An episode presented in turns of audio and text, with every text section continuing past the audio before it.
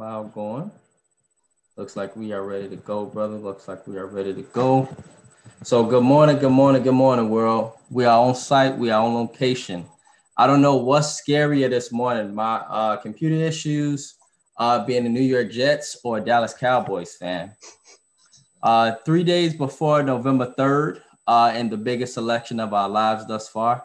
Um, get out there, uh, shut y'all mouths, uh, stating y'all don't like either candidate and vote for somebody at least. Um, as my mom always said, uh, son, complaining ain't gonna change a thing.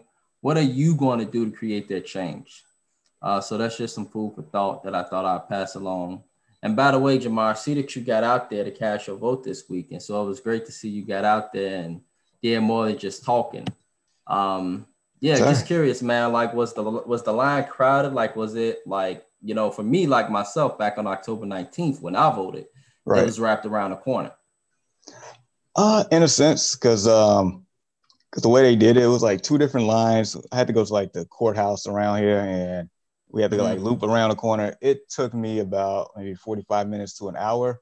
But luckily, when okay. I got there, I was able to actually stand inside. When I left, like it was people waiting outside in the cold that night to, to right. Vote. Yeah, it was crazy.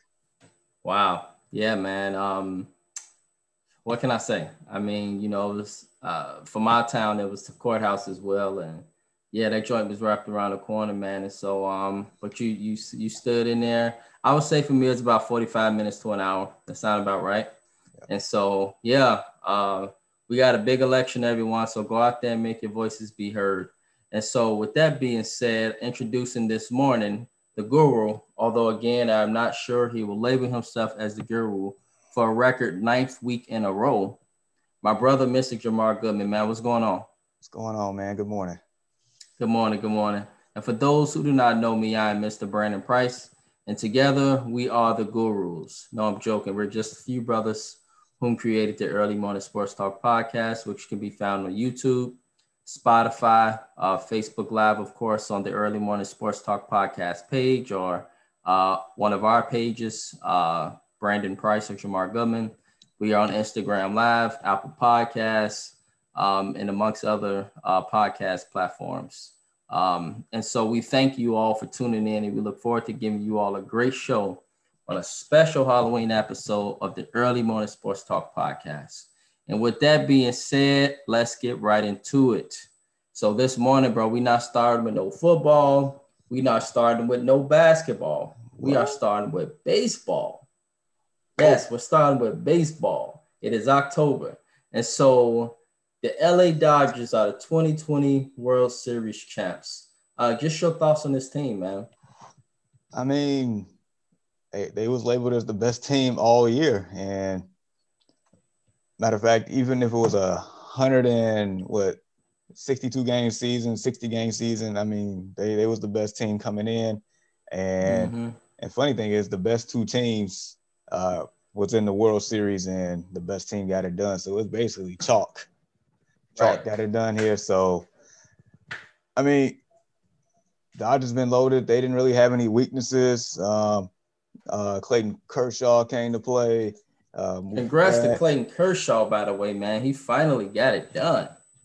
Man, man, that monkey off his back. For real, I was like, I was. Dave watching, Roberts too, man. Man, like they they have they yeah, like you said, got the monkey off their back. Um, I was watching uh first take, I think was it last week or the week before, but uh, Max Kellerman was was I guess kind of comparing Clayton Kershaw to Peyton Manning in a sense. Mm. Like like greatest uh, regular season pitcher, can get it done in the postseason type thing. So, right. I mean, I could see that. I mean, if you compare compared to Peyton Manning, I mean, I mean that's I don't really feel like that's a knock. Nah.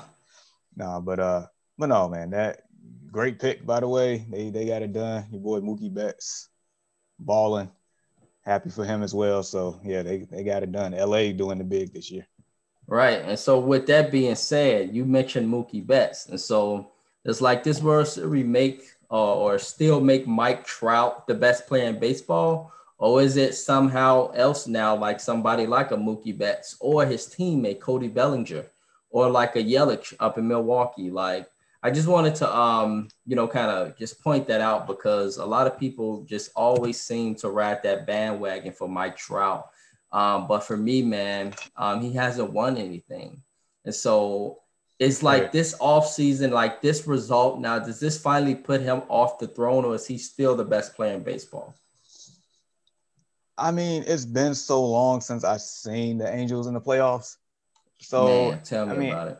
I mean, at this point, eh, it's like you can be like, I feel like with Trout, he's a sensational talent, like generational type player, but it's like, what's the point of having all this? And if you can't like you know, produce with. It's like empty calories. It's like watching mm-hmm. Kevin Love and, and with the Timberwolves. Like, right. So, like at the end of the day, you, I mean, you're getting paid all this money to, I know, to bring in fans, but you're also getting paid to win. Like, you're not mm-hmm. winning. Mookie Betts is winning. Bellinger's right. winning. Like these guys that are sensational are winning. So, I mean, you got to give flowers to the guys that's, you know, getting it done. Right. I mean, even Yelich, he been to the what championship series.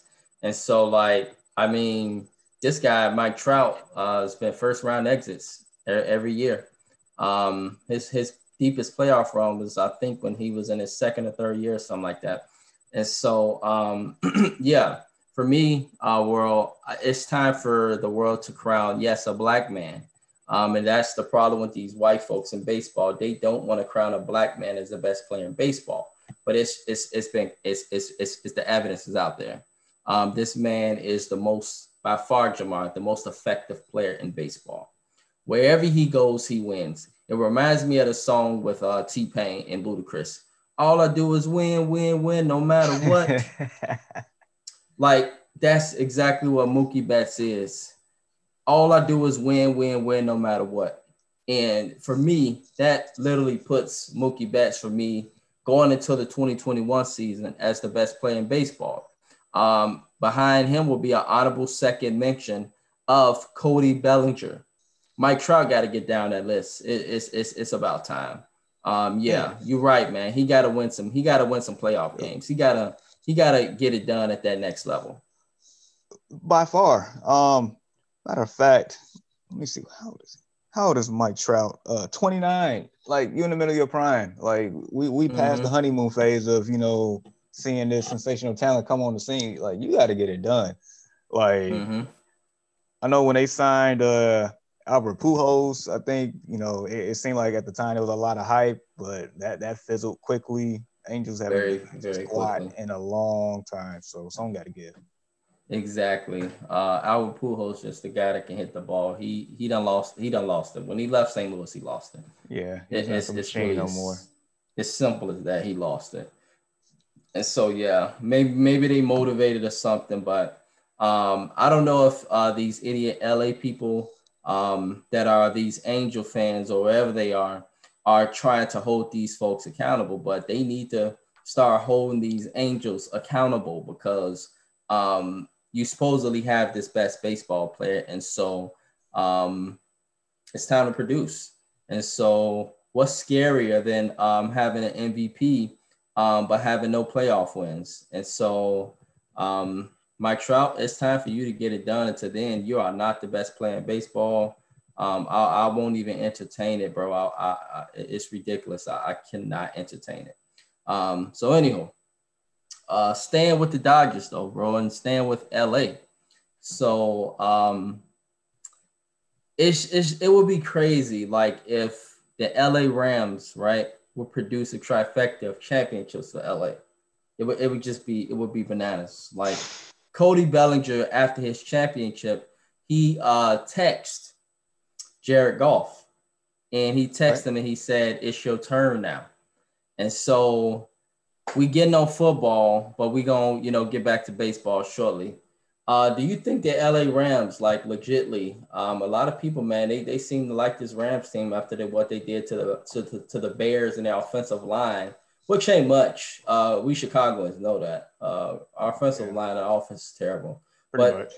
you know, the LA Rams, um, a lot of people on their bandwagon now. Just curious, like, do you think they actually have a chance to win the World Series this season? I mean, the um, Super Bowl this season, the LA Rams. You know, the funny thing is, if the Tampa Bay Rays had won, and you asked me the same question with the Bucks, I probably would have said yes. But hmm. the Rams, they're like I know they're what two years removed from the Super Bowl. Mm-hmm. Um, they're they're not that team. Their defense is better than what it was when it went to the Super Bowl, but their offense is it, it's it's lacking. Um, I know because Jared Goff is really like he kind of plateaued right now. He hasn't taken that extra step. But where's um, that offense lacking? Like I don't see that, bro. I you know I don't see that offense lacking. It's well, for one, like I know they have a running back by committee with uh, Henderson and Malcolm Brown and Cam Akers, but mm-hmm. I feel like when they had Todd Gurley back there, it was. I, I know we having the Halloween and the scariest, you know, like things and whatnot. Mm-hmm. At the time, he was probably the scariest guy on offense at that moment he he made that offense tick. Like that offense was putting up points at the points at the points and blowing out people left and right back in 2018. Now, like they they can be had when they when they actually go up against uh, a good defense. We had a good defense, but our offense couldn't do anything because of our offensive line. When you actually go up a solid defense and a team that can score points, the Rams will fold like a chair.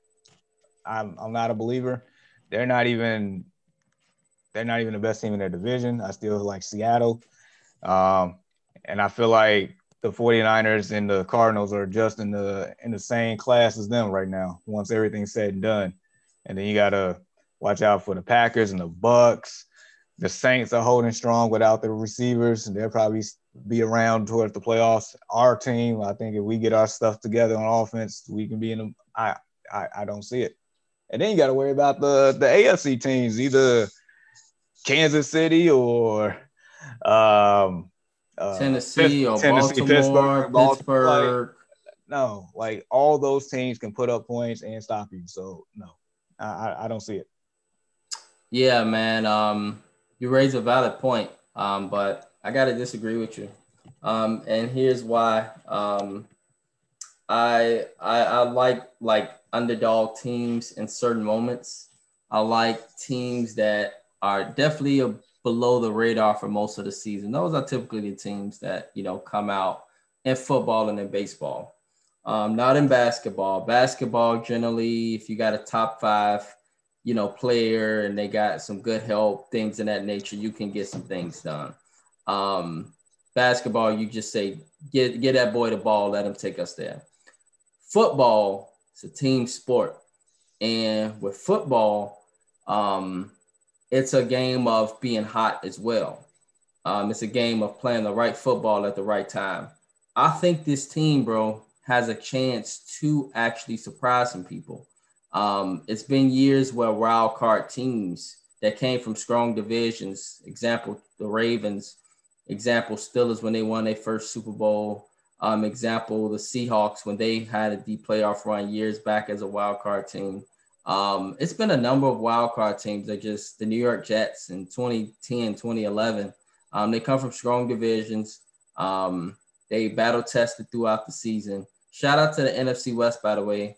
Uh, you got a five and one um, Seahawks. Well, yeah, five and one Seahawks team, 49ers team that is a pretty decent team. Um, you know, and they they're getting hard and they're playing the right football. And then you got the LA Rams uh, and as well as the, the, the the Arizona Cardinals, which we picked on an early morning sports talk podcast, will be an upset last week. That is one of the best divisions in football. Um, I think that is a tune-up to where when they play other divisions, other teams, they can definitely give them a run for their money. And I'm not saying that they'll go in and kick somebody's tail, but I'm saying, Jamar, that they got the cast, they got the team to stick around in a close game. They got the cast, they got the team to stick around on the road. I think they can play in cold weather. It doesn't matter. Um, I think they're well suited um, and booted to go anywhere. And that'd, that'd be a Green Bay. That'd be, I think they can beat the Packers. Absolutely. I think they can beat the Packers. I think, I know they can beat the Bears. Um, I, I, I strongly feel that they can beat the Tampa Bay Bucks. And the weather wouldn't be a factor there if they had to go to Tampa or if they had to go to New Orleans or things of that nature. Um, you know, they are very well matched with that division. Um, you know, obviously with um, you know, the Seahawks and the Niners and the Cardinals. And then if you know the NFC East, who worries about the NFC East? I mean, that's the worst division in history of football. And so the LA Rams, y'all, I strongly, I'm telling you right now here on the Early Morning Sports Talk podcast, that team will be dangerous. And I believe that they will make the playoffs. Um, I believe this NFC West will actually produce three playoff teams. And I think the two wild cards will possibly come from um, the NFC West.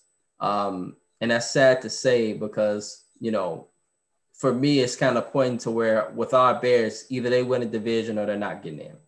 Simple as that. Um, I don't I don't think um, you know, with our offensive line, with our issues and that nature, with us kind of debating between Trubisky still, Ian Foles, I don't know, man. Um, Which that shouldn't even be a debate. Right. I mean, so yeah, I, I, like that LA Rams team, and so um, I would not be surprised if they did make the playoffs. But um, it's going to be very interesting between teams like the Rams, the Cardinals, um, the Niners. Damn, they all in the same division, yo.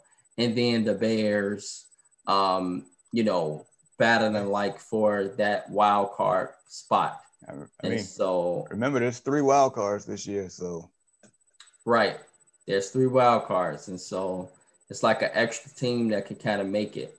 And so um, I think that will again be the Bears and the Rams that will kind of be battling for that spot. Um, and the Bears, we're gonna learn a lot about them against the Saints. We're gonna learn a lot about them. And so um, yeah. So we, we, we we've talked about the Rams, we've talked about that, but let's get back to baseball. And All so right. our beloved White Sox, um, they just did a very, very wonderful hire. Um, they hired Tony La Russa, fresh out of the retirement home. He came fresh out of the retirement home, bro, and now he is ready to get back to you know being a baseball manager. Uh, you got a lot of people that are mixed up about this. They are all mm. over the place. so, yes. um, yeah, I, I, need your thoughts, man. Do you think this was a good hire? Was this a steal, or what? What, what were the Sox thinking? Uh, I'm guessing the Sox was thinking they want somebody that's that's been around the block a few times, uh, been around a couple of decades, I suppose.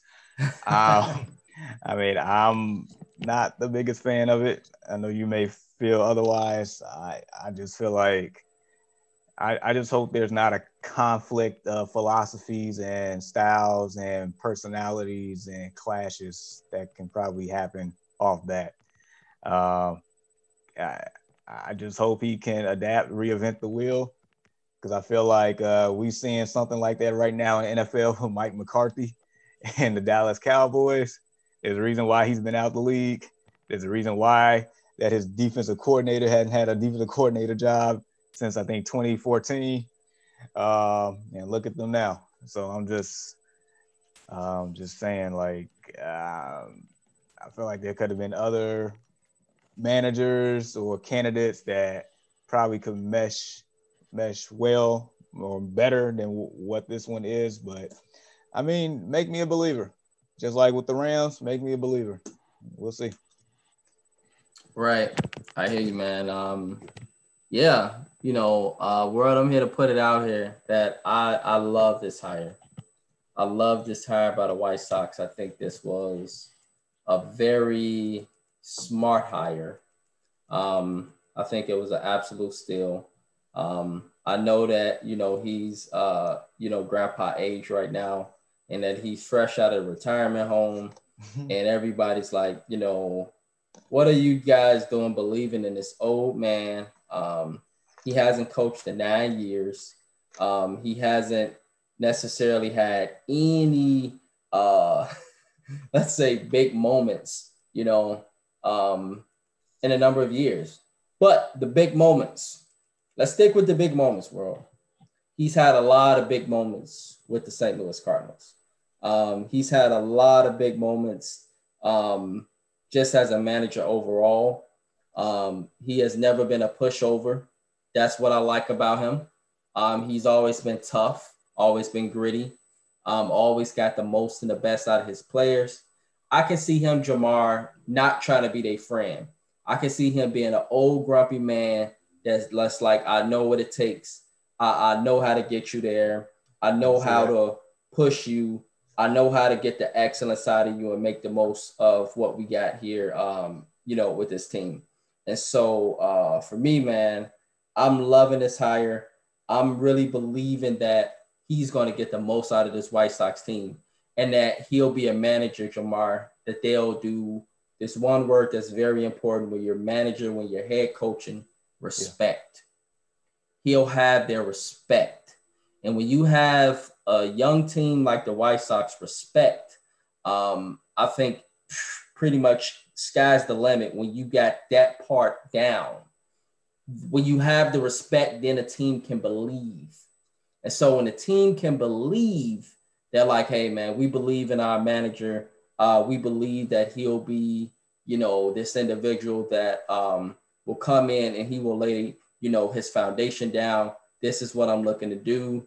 Uh, I don't see Tony La Russa being like a shortcutter, if that makes sense. I don't see him being a guy that's gonna like sugarcoat anything. I can definitely see him, however, being a guy that's gonna tell it exactly how it is. You know, he's gonna be a guy that's gonna hold um, Tim Anderson accountable. He's gonna be a guy that's gonna hold these players that want to come to the White Sox act like little females, um, don't want to pitch or don't want to come to the South Side. He gonna be like, hey, cut all that shit out. Like he gonna be a coach that's gonna literally get in their tails and say, hey, I'm demanding this out of you. And so I love this hire. I love this old school hire. I love this wisdom, this out of the box thinking mindset. It's about time, Reinsdorf, that you did something right. Um, I think this is um, the right manager for this team. And so you got a lot of mixed opinions, but that's fine. I, I really like the White Sox, man. Um, to that'll be my World Series picks next year. And it, it sounds, I know it sounds it sounds out of the box, I know. And the reason why I say that is most managers, right? Yeah. With great talented teams in their first season, they have a lot of success, Jamar. On top of that, um, guys that have, let's say, come from making the playoffs and they fired their manager right after the season. Uh, two examples coming off my head were the 2004 um, Boston Red Sox they fired their manager and got um another guy in. I forget his name. Um, bald head guy. I think it was Core or something like that. Um, and he got the Red Sox that World Series. Additionally, uh, the Nationals did the same thing with Dusty Baker. They fired him in the next season, World Series. White Sox with Ozzie Guillen. But you know what? I take that back. They were not a playoff team. They were just a team that won the World Series on their first season. But um, I like that trend. And so there's a lot of positive things to go along with that. Mm-hmm. And so everybody watch out for the White Sox. Um, you know, they better come in with, respect for that team because I think with Tony La Russa, they're not going to be that type of team that's going to just want to hang around and they're going to literally want to take your heart out your chest, demoralize you, um, and, and, and, just really show you like, hey, um, we are here to win this thing. And so um, October, um, I'm thinking we definitely will be a lock for October next year. Hey, as a as a White Sox fan, I I'm, I really hope you're right. I really am. yes, and so you know, sky's the limit, man. Um, White Sox good hire, good steal. Um, let's go. Let's go. All and right. so, yeah. And so, with that being said, man, we have now covered uh, our section of baseball. Um, it's very, very, let's say, odd that we start off with baseball, but we kind of had to do that this morning because it was just a lot of good news coming out of baseball. And so, um, one thing I want to ask you before we get into our Halloween section of the Early Morning Sports Talk podcast yeah. um, is Trevor Lawrence. So he was injured. Well, no, he wasn't injured. He was uh, um, COVID positive COVID test. Um, this kid obviously, um, you know, many people got him as one of the greatest talents coming out of college football as a quarterback um, since uh, Dan Marino. And so, um, just curious about this Clemson team. How do you think they'll hold up? Because he he's looking to be out for the next two games. Um, he he can't even go around a team for the next ten days. Um, and so, how will, or what do you think? Like, how would this team hold up during this guy's absence? Well, I mean, I I don't know offhand who their next two opponents are, but what I can say, like historically, in the least in the last like I don't know six seven years, Clemson has had you know draft well not drafted but uh signed you know quarterbacks that fits their scheme and uh, produces once they get a chance. So I'm gonna go on the limb and assume that the next guy up is gonna get it done because that's what he was brought there to do once Trevor Lawrence is gone. Um, I feel like their defense will you know, aid the offense if there is any, uh, you know, setbacks in that regard. Mm-hmm.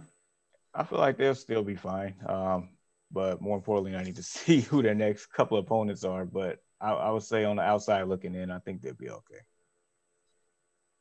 We got okay. Boston College today. And mm, that next game. Okay, so do you, you see what Deshaun Reed just said? He um, what's up, Deshaun? He just said he may miss the Notre Dame game, and so yeah, oh, that one right okay. There.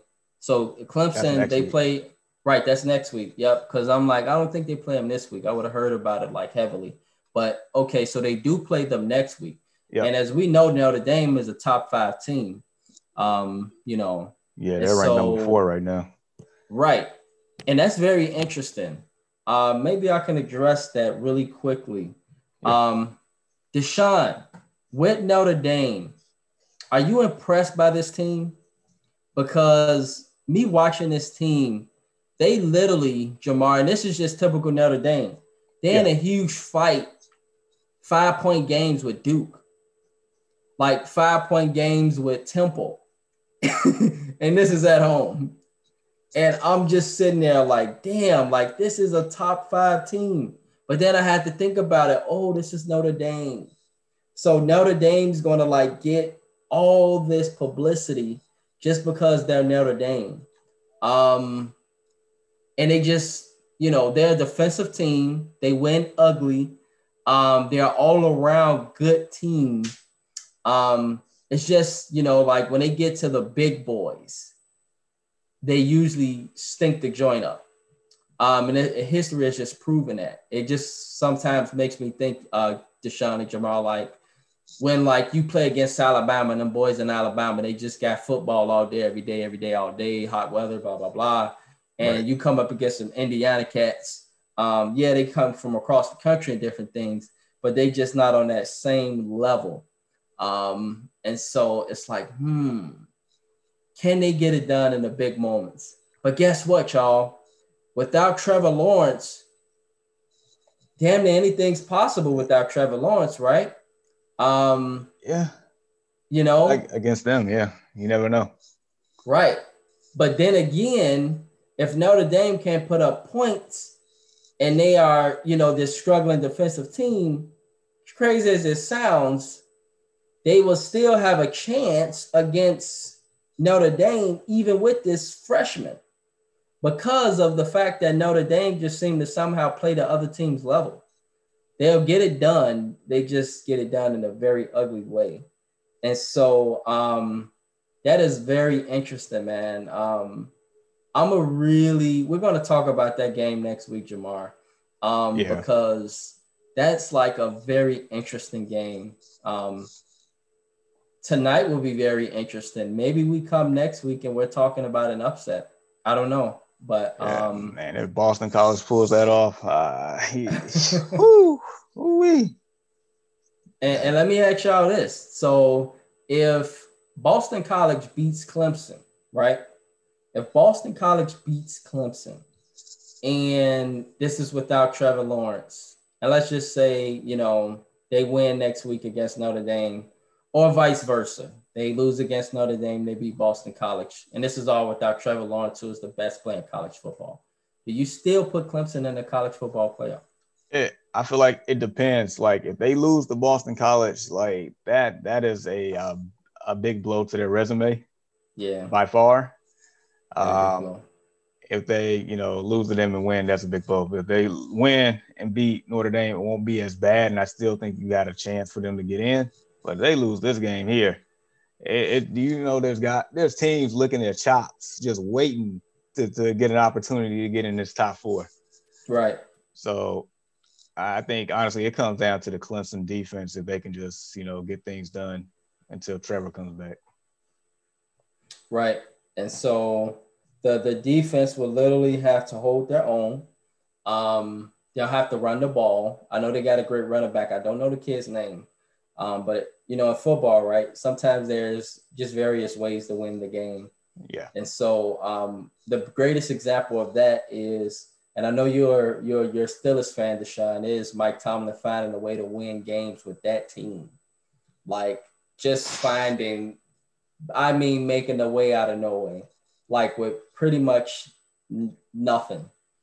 And that man made that team arguably if the playoff format was the way it was this year, they would have been a playoff team last year. And so like he'll have to just find Clemson will just have to find ways to uh, make things work. Realize that that kid is a freshman. Um, don't put him in too much of bad spots. He's not a Trevor Lawrence. Um, you know, and just try to work around with what he does and work with his strengths. And so um, I guess that means yeah. we, we're gonna have to see what Dabo Swinney can do as far as coaching, like what what schemes, what what calculations, what formulas you're gonna put in place here to make your team successful. So we're gonna see. We will definitely see. And so um yeah, man. Um I'm I'm gonna be definitely looking into that game because um and looking into just seeing how they, uh, you know, do what they have to do, um, you know, with what they got. And so, all right, uh, welcome everybody to the Halloween edition of the Early Morning Sports Talk podcast. Um, I was gonna wear a mask, but I thought it was cliche. Um, you know, I'll wear it another time. Um, but I do want to talk about some scary things. Uh, we want to talk about some scary things this morning. And so, Jamar, I'm putting you on the spot, bro. Who? I need to know. Yes, who? I need to know who is your top five scariest players to guard in the NBA right now. All right, so so when you asked me this question, uh, when I when I saw the rundown, I'm like, okay, so I'm I'm basing this off of like like the keyword is scariest and not uh, uh, the degree of difficulty to guard. So with that being said, this is no particular order. Kyrie Irving. Because I'm not trying to be on anybody's uh, highlight reel. Crossover list. Yeah, I'm not trying to be. Uh, same, yeah, man, I, I, ain't trying to be Brandon Knight. Uh, number two, I got James Harden. Same thing. I, am not trying Harden. to be Wesley Johnson, and then him looking at me and then draining the three. I'm not trying to be that. All right, three is a little, little, little new school here. I got John Morant. Cause I oh, really, John Morant. Yeah, he's, he's putting fear in you already, Ja Morant. Hey man, he the, the baby, the baby man. But th- this baby is getting respect to Lou Williams and everybody else, putting people on their backside. This dude is posterizing people. He he almost ended Kevin Love's career early in the season last uh-huh. year. Like this dude is fearless, and he's coming at you on both ends of the floor. So that that man is scary. Number four is his uh, AAU teammate Zion Williamson. Like, there's guys in the league that was scared of this dude off bat. When he first got in, he wasn't even in shape yet. They they don't want no part of him around the rim. And I'm pretty sure when he, when he get his legs under him coming this upcoming year, you're gonna see a lot more high flying stuff from this man. Okay. And then and then number five, I, I, I got the man that, that's always on one 100% of the time, that gives you 100% of his game at all times at 100 miles per hour, Russell Westbrook. I, I do not want no parts of this man on the open court. I don't want no parts of this man in half court. I don't want this parts of no man, uh, this man out out off the court. So So that that's my top five, man. Like I said, it's it's, it's scary it's between getting posterized, getting my ankles broke, not being another Brandon Knight here. Not the degree of difficulty of guarding, because we can go with the elite players there, but this is just my scariest list right here. Wow. So can you run through that list one more time? Russell Westbrook. Yep. Uh, uh Ja Morant. Yep. Uh Kyrie. Yep. Um Zion. Yep. And who was that other guy? James Harden. James Harden. Okay. Gotcha. Well, bro, it, it, I think we are opposite tangents this morning. Hey, that's the, the beauty heck, of it. look, how you gonna put these babies on the top five scariest players to guard in the NBA? Like, like I said, Zion. Look, man, Zion. All you got to do is rip the ball up from him. Um, you know, get him off his. Uh, let him get on his feet. Up, take that right out your hand. Um, you might possibly get a foul off the bam. As long as you don't let him rise on you, you got a chance, a little chance with Zion. I'm, and as I'm, long as you don't let I'm him saying, get though, but these grown men, these veterans are, were scared of this guy. I, I, I kid you not. Now I could have did a list of LeBron, Kevin Durant, Luka. I mean, that's that's okay. That's, so yes, I mean, you, you, you, you're headed where I'm headed. You see this pumpkin here, world? This pumpkin reminds me of these top five players that I'm about to present to y'all that are the scariest players to guard in the NBA. You just named the first guy, man. The scariest player, y'all, to guard in the NBA is Kevin Durant. You know why? Because you can't do a damn thing about guarding him. It ain't nothing you can do, and it ain't nothing the NBA player can do. You can send a big man out against him, he gonna blow right past him. You can send a LeBron, a Kawhi on him. They can't block the shot. The man is too tall. He got a seven-six wingspan. There is absolutely no way you can block his shot. He gets off 27 easily in his sleep. This ain't even trying. And when the game and the magnitude is at the point he can get to the free throw line and he can just demoralize you, dunk you, poke you, shoot the three pointer from half court. He can do whatever necessary to get the points, get the buckets. And so for me, y'all, the scariest player to guard in the NBA right now is by far Kevin Durant when he's healthy. Now his ACL, different things. When he come back, that's going to be a big question mark. When he comes back, it, you know, if he comes back, I would say Jamar, give me 85% KD. He's better than Paul George, 85%, bro. 85%. Now you give me hundred percent KD, only Kawhi, only LeBron can touch him. That's it. So you know, KD for me by far is the scariest player in the NBA to guard because there's nothing you can do about it. He's so great offensively, it's damn near not even scary. It's just like let me give up. It's nothing I can do. That's how scary he is to guard. So KD number one. Number two, I'm gonna have to go with LeBron. LeBron full head of steam. LeBron, uh, man amongst men. Um, he will wear you out physically on that court. He will demoralize you. Ask Jimmy Butler how tired he was when he played against LeBron. Ask KD. He had to go to Golden State to go with Clay and uh, Steph in order to get that ring because LeBron was that physically imposing. Speaking of Steph Curry, huh? That's my next guy. Steph Curry, scary to guard. You know why? Because he can pull up on you anywhere on the court, anytime. What you gonna do? Not only can he pull up on you, when you try to block his shot, he can go right under you, dribble all around the court, get that pretty finger roll, get that pretty layup, get buckets from all over the court on you and just go clean off on you. You think um, Steph Curry's not hard to guard? Ask Kevin Durant that night in OKC when he stopped and he pulled up and he demoralized the Oklahoma Ooh. City. Okay? Ooh. Ask the LA Clippers. Ask just anybody that play against the Warriors. These guys, by the way, we was talking about last week, teams is going to come back with a vengeance y'all Golden State finna come back with a vengeance. Facts. Um, you know, you talk about scary teams to play. The Nets will be scary to play, scary as hell to play. And the Warriors are already scary as hell to play. I mean, everybody when they watching the Warriors, you literally have your heart and your chest beating because you know they can go off at any given time.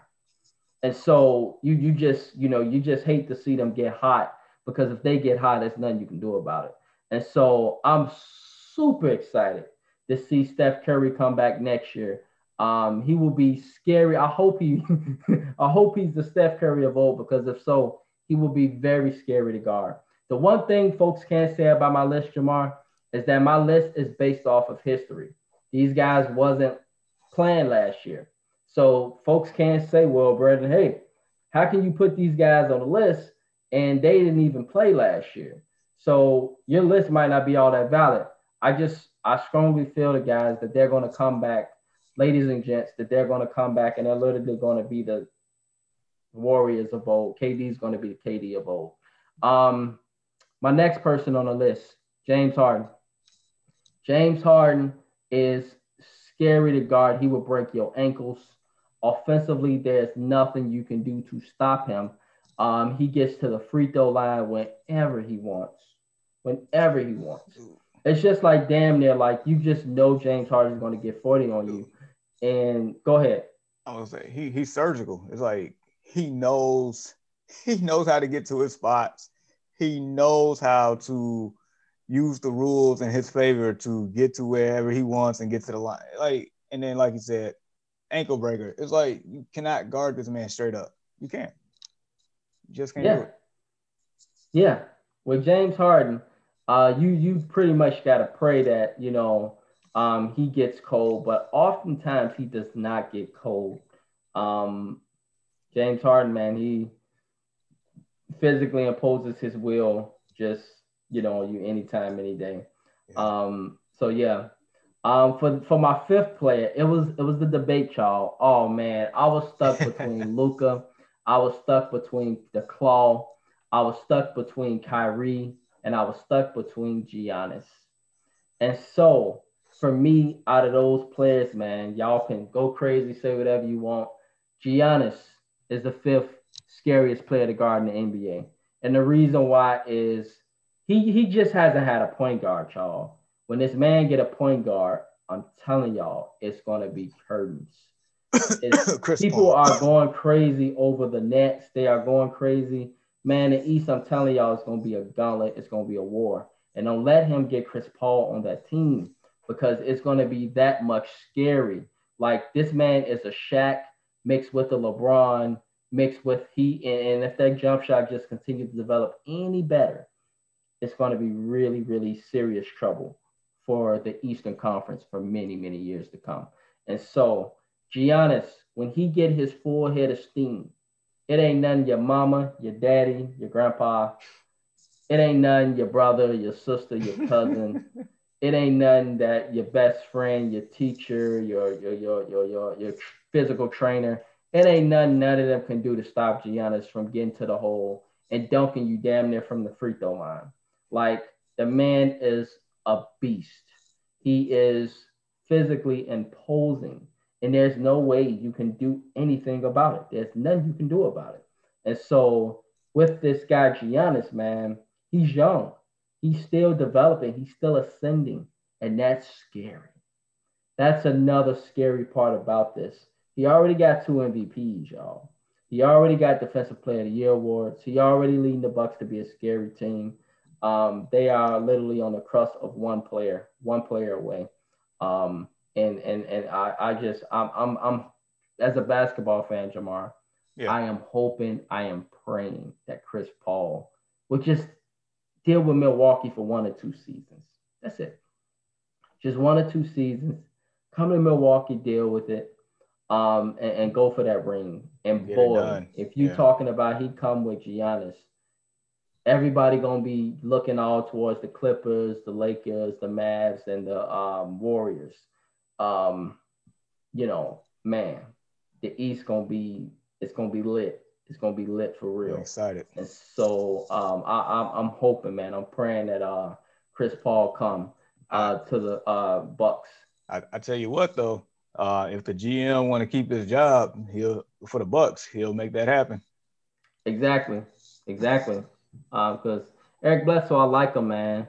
I like Bledsoe as a backup though. Um, I like him as a backup, and I like um, you know, those white boys. Uh, what's that kid from uh Villanova? This have been this. I, it's always hard for that Uh. DiVincenzo. This event, yeah, him. Um, I put him as my third point guard. You got to get like a seasonal vet in that joint um, to run the show and say, hey, everybody move out the way. I can get this bucket when Giannis has got a wall around him. And you can't put a wall around him, Jamar, if you got a Chris Paul. You can't do that. You're right. You're Gonna right. Eat you up for dinner. It's gonna leave Khris Middleton open.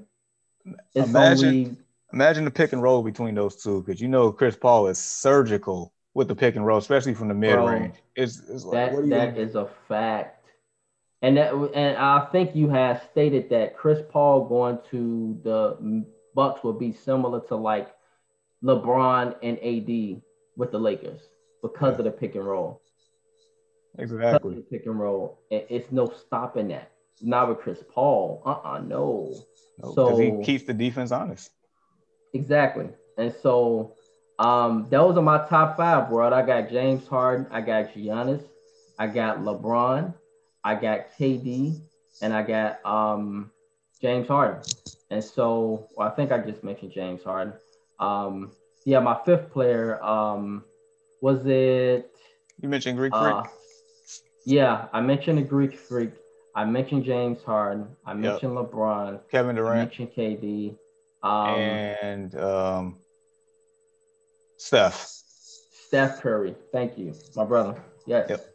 And so with that, um, that's that's my top five of uh, the scariest players to guard. Uh, you can uh, feel free, world. If you guys got a top five, um, go ahead, bring it out there. Um, okay, but we still stick with the NBA here. So, um, as an NBA player, who is scarier to guard in the fourth quarter of a playoff series, Jamar? Between LeBron James, between Kevin Durant, between the Claw, and between Luka Doncic. These two, these four are the top four offensive players. Just when I say skilled, for me, these are Yeah. skill, pressure, Assassins. like they are assassins. Thank you. And so between these four, man, um, I'm gonna surprise y'all here too. Um, who is tough to guard in the fourth quarter of a playoff series? Whew-wee. I mean, honestly, you can pick either one of these. Probably have a right answer. Uh, but uh, I'm gonna go with uh, I'm Kevin Durant. You know who I am. I mean, I mean, you can't you can't guard this seven foot sky. Well, I ain't gonna say Skywalker, but seven foot um, He's seven two, right? Durant. No, he's not seven two. He was No, Seven. six, seven feet. Okay. Yeah, I know they got him quote unquote listed as six nine, but no, he he grew since the original Right. height. Um, Mhm. yeah, I mean, you, you can't block his shot. He scores from anywhere on the court, any type of offensive situation, from post to mid range to three point to attacking the basket. He just has an arsenal on him that's unlike anybody else in the history of this game. Point blank, period. So I mean, you you know who he is. He said it for you. Don't disrespect the man. It's Kevin Durant. Right. Mm-hmm. Yeah. Um, I was stuck here, man. I was stuck uh, with this with this question because KD, man, um, and maybe I'm contradicting myself. Um, I, I believe we kind of all would, in a way, kind of pick KD, but I got it, it was a part of me that was stuck with Luka. Um, I feel you on that he- though. Right. It was a part of me that was stuck with Luka because he beats you in so many ways. Yeah. He doesn't look like he's as fast. He doesn't look like he's as strong. He's strong as hell. He's actually very quick. Uh, he can get you off your feet. Once he gets you off your feet, he can get a foul, um, or he can just drive you to the lane. But then on top of that, he can hit the three from anywhere. Like that's scary. Like the claw, I was stuck with the claw, man. Like people are sleep on the claw just because he didn't get it done this year. Don't y'all go disrespecting him, please. Like he will be back for a vengeance next year. Oh, By best next- believe that. next season is going to be epic. Bro, the way so I was gonna say the way he was looking at Paul George at the end of that game of Game Seven, you know darn well he's not having that next year. Just saying. Yeah, if he got to shoot that rock 50 times, he to do it. Period. And the claw, what's scary about him, world, is that he don't have a conscience. He don't think. He just do it. Like it's like an assassin just shooting you or or, or murdering you, and it's Halloween, and he not even thinking twice about it. It just happens, just cold blooded. The claw literally has no pulse. He has no. It's just ice water in his veins, pure cold. And so, um, out of these four, I can't give an answer, y'all. LeBron, LeBron, like, bro, LeBron, like he's done it so many times. But I would say LeBron in the fourth quarter, y'all, he's the easiest to guard out of this list. And the reason why is because LeBron, you you gotta you disagree, Jamar? No, no, no, no. Go ahead. No, no. Oh, because I was saying like with LeBron, you just gotta stay in front of him and try to hope that he can shoot that jumper. And it'll be a little bit streaky at times. Um, with LeBron, additionally, um, you know, you can get him to the free throw line and he'll, you know, kind of be a little shaky at the free throw line. But in the fourth quarter, though, we got to point out he don't miss a free throw in a big clutch moments. He don't miss those free throws. Um, you know, he'll miss them throughout the game, but it's somehow like crazy in that fourth quarter, Jamar. And and tho- those tight games, that nigga will make those free throws, and it's just be like, man, I mean, like you- you're right. No, he he's definitely. Um, I feel like got rid of that uh that stigma of him, you know, choking in the fourth quarter early on in his career. It's it's like the complete Mhm. opposite. He's calm and composed. It's like he had that demeanor, like I've done this before. I know what I'm doing. Right. Period. So if and the for the first time in the early morning sports talk podcast history, um, there is uh, no answer for this question. Um, you you literally can just take one or the other. Yeah, basically, basically what I said, like you can pick whatever one and have a right answer, man. It, Cause shoot, cause when you was talking about Luka, I'm like, you know what? It's like in my head, it kind of reminds me of uh if Manu Ginobili was a superstar version of himself in his prime. right. Mhm. because that man is so crafty and he does it with a smile on his face. That's what makes it probably even scarier. He, Right. he don't even look intimidating. He just, you know, just, you know, just nonchalantly just hits you with a step back, three, game over. Like Mm. he's a killer, man. Yeah, I remember Manu man back in his prime. That was something else. Yeah, but yeah, man. Um, that that covers that question. I mean, what a what a question. Um, another one. So let's get to the NFL. What we got? So, just curious, man. If you're a head coach in the NFL, which offensive player and defensive player puts the most fear in you?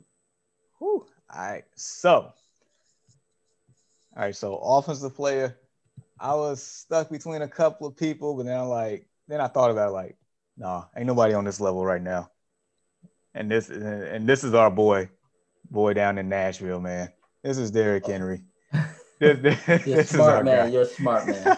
I mean, They don't want to tackle that, brother. They don't want to tackle him. the man is 6'3.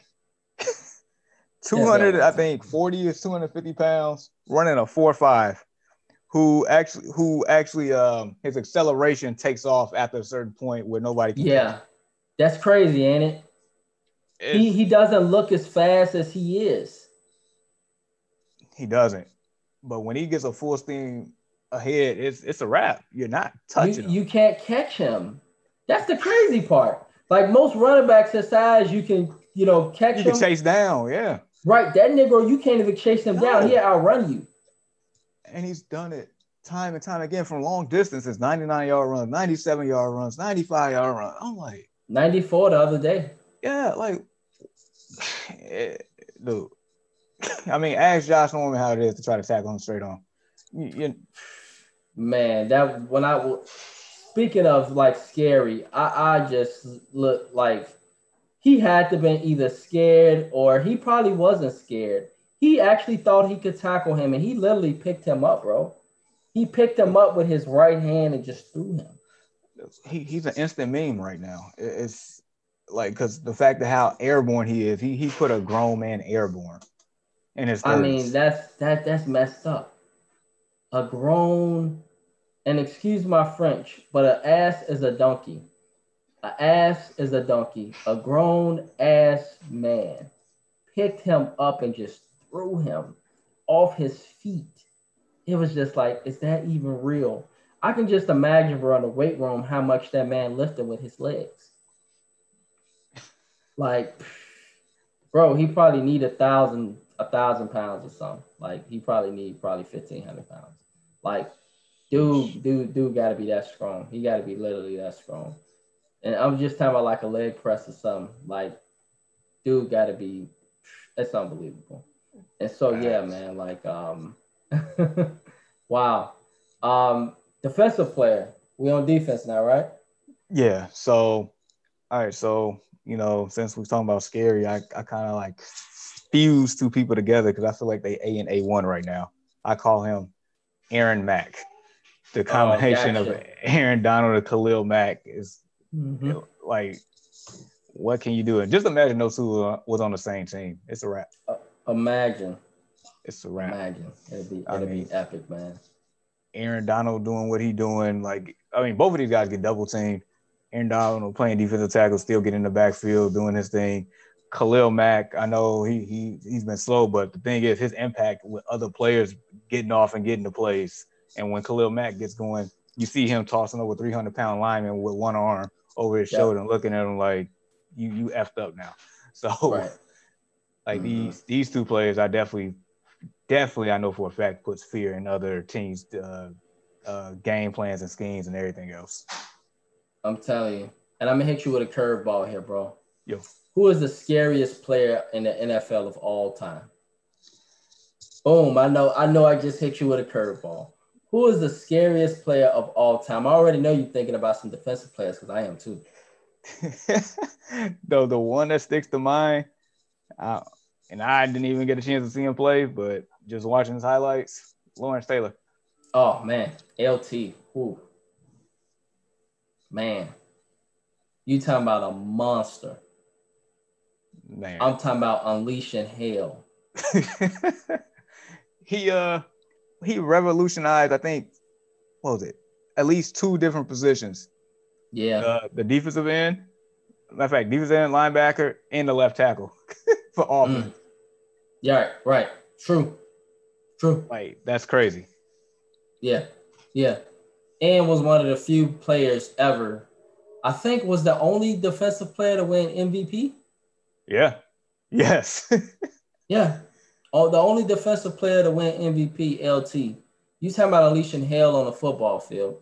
And so I'm agreeing with everything you're saying, bro. I'm gonna just bring a few others in just by all means remind folks. So for me, the scariest NFL player all time since you said LT, I'm yeah. actually go with Ray Lewis. I gotta go with Ray. And the reason why, and I was thinking about Dick Butkus, I was thinking about Urlacher, I was thinking about those great linebackers, Mike Singletary. I was thinking about LT.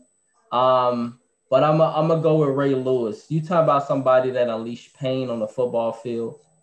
I'm talking about what knocked you clearly into another century. Like you asked that Jets tight end, his life got changed that day. His life was changed. His life was changed. Like it's some players that it just hit you on the football field and that change your life. Like it reminds me of Morgan Park. Um, me going against a left tackle um, by the name of Ramon Johnson. He went off to Tennessee. Mm-hmm. Uh, went up against this brother as a sophomore, and he told me, "Brandon, come at me." I came at him, and he threw me about ten yards. Um, it literally changed the way I approach certain tackles. I'm like, okay, I got to do this thing differently because if I don't, um, but I, I mean, obviously, as I grew and I, I got a little stronger in my coming years, um, I really began to see it just was another Ramon Johnson, if that makes sense. He was just a special breed, and so like, you know, it was it was it was just amazing, man. Um, additionally, uh, so with the scariest player all time for me, man, I, I got to go with Ray Lewis. Uh, but right now in today's NFL, um, I would say on the offensive end, uh, since you said Derrick Henry, I'm gonna go with Patty Mahomes. I'm gonna go with Patty Mahomes. And so with Patty Mahomes, um, for me, man, Patty Mahomes is he's so rare in regards to what he can do on the field. He can beat you in just so many different ways. Um, he got the speed, he got the arm, he got the arm talent. He can beat you with trick plays. Uh, you know, the guy, man, obviously has been torching the league since he got in the league. Um, I can just imagine being the defensive coordinator and having to go against a guy that when you set up a certain defense, he can just beat you in so many different ways. Um, also, as a Bears fan, I must say, um, and this is just strictly coming from a Bears fan, and I think with most Bears fans, um, when we talk about scary, um, y'all know where I'm going here, uh, the scariest player for us often on offensive end is Aaron Rodgers. Somehow, some way, um, the brother just finds a way to just show his talent. He finds a way to torch you, beat you in many ways. Um, and so, I mean, Aaron Rodgers, man, he's, he's about as great as it gets. Um, on the defensive end, so on the defensive end, I'm gonna have to go with since you went with Aaron Donald and you kind of went with the Aaron Donald and Khalil Mack type of thing. Um, I mean, I really can't say nobody else on the defensive end. I can't. I, it's a lot of great players, but if I had to just go with somebody on the defensive end, for me it'd have to be Aaron Donald. Like Aaron Donald is just a man amongst boys. Um, he can literally change a whole entire game just with how he plays the game. Um, and he physically imposes his will on teams. And that's pretty much nothing you can do about it. And so, um, yeah, that's that's pretty much, you know, who I got as uh, beast, both on the offensive end, defensive end. You got Derrick Henry, good pick, Jamar. Um, I, I got Patty Mahomes, greatest all time, the scariest player all time. You got LT. I'm, I'm since you picked LT, I'm gonna go with Ray Lewis. Um, and then for the defensive side of the ball of today's NFL, um, you got Aaron Donald, and you know what? I'm gonna stick with Aaron Donald as well. And so, um, speaking of football, um, there was um, a video forwarded to me by Coach Mark. And so, uh, Coach Mark, thank you for this video. Um, I think it's a dope video. And so, um, I'm going to show this to the viewers. And I think this would be a little fun for a few folks. Uh, it's just basically talking about scary trick plays. Um, and so, I think this would be a little fun for the segment this morning. So let me go ahead and let me pull this joint up really quickly.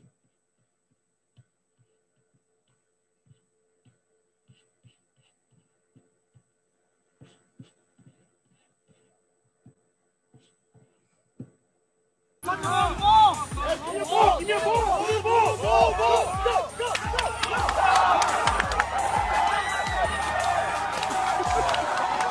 believe that worked.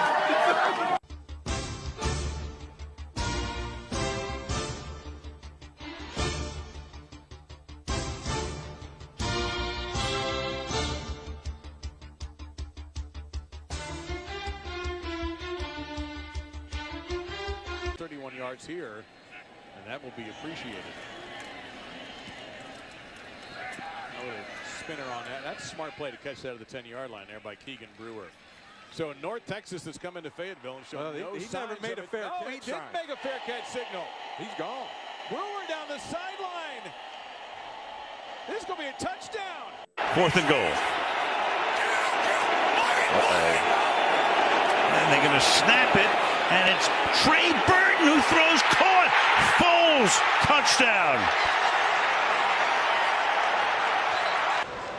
At their own 42. Feagles to put it down. I remember this. Feely's kick. I remember this. Pressure kick. Not even close.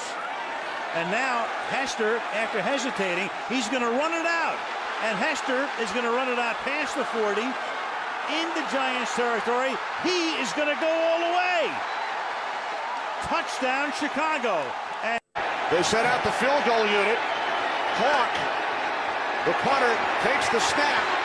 And then the toss to the end zone for the touchdown to the place kicker, Come Jason on. Sanders. Come on. I mean, again, I'm one of these guys right now. I punt the ball and I make that freshman quarterback, Kyle Parker, wake up and do something. Field position, push him back, put pressure on him. Now we're going to set up to try one. Blair.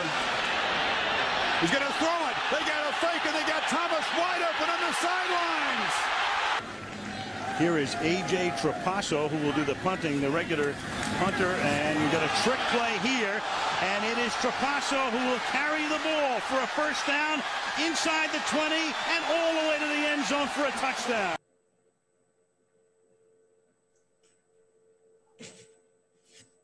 Man, oh man. Tagovailoa to Funk, seeking the end. Yeah. Yeah, I thought that would be fun, man. Um, yeah, Coach Mark, I forwarded that to me. I'm like, oh man, like what really got my attention, bro, was like that first play when he ran and you literally thought he was going out of bounds. He like, oh man, and he just that was just that was just epic, man. And then I also love that uh, Devin Hester play, man. That was dope too. Oh yeah, I, I remember yeah. watching that live. That was crazy, wasn't it? That was epic, man. So yeah, you know, we thought we'd show that to the world, man. Have a little fun with some scary trick plays. I hope uh, I was ever to be a football coach, that that stuff would not happen to me. Um, yeah, very scary stuff, man. Uh, all right, so let's have a little fun here, Jamar. Um, okay, as a football fan, which NFL team is the scariest team to play for right now? Man, and and that's more so as in you you you don't want to be a part of that team, right? Hell no, I don't want. Hell no, I don't want to be drafted by that team. Hell no, I do not want to go around Jerry Jones. I don't want to be around Jerry Jones. Hell no, no, no, no, no, no.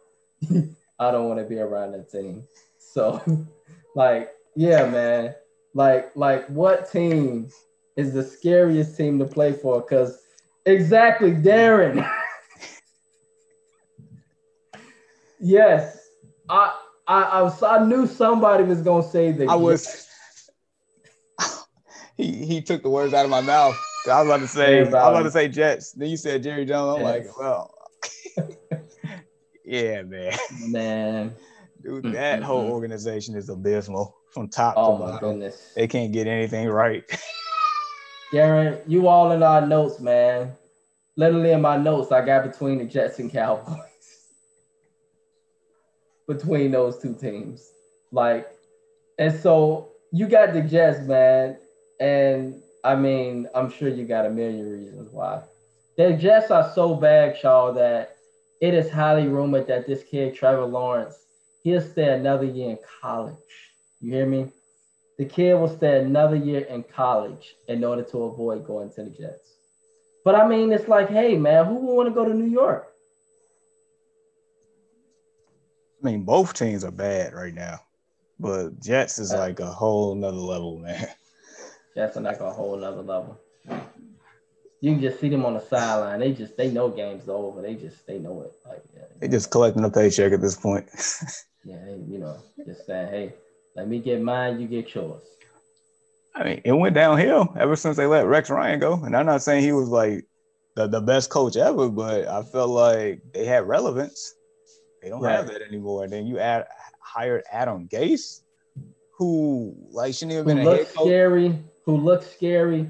You remember his post, like his yeah. his introduction when he was on on uh, cocaine. It was something. It looked like it, didn't it? He looked had, scary. Eyes was just as huge. Yes, you you already know what I'm talking about. Like folks just knew it just wasn't gonna turn out well with that. Like folks just knew it right off top. But um, yeah, man, for me, bro, I gotta go with Jerry Jones. I gotta go with the Dallas Cowboys. I don't blame you. I, it's just so much that's just, you know, what can go wrong with the Cowboys just seems to go wrong. Um, it's just like this guy, Jerry Jones. I don't want to call him a racist, but he just reminds me of an old man that's just stuck in his stubborn ways. Like he's a micromanager all over the team, breathing all over the team. Can't just let them be free and play football.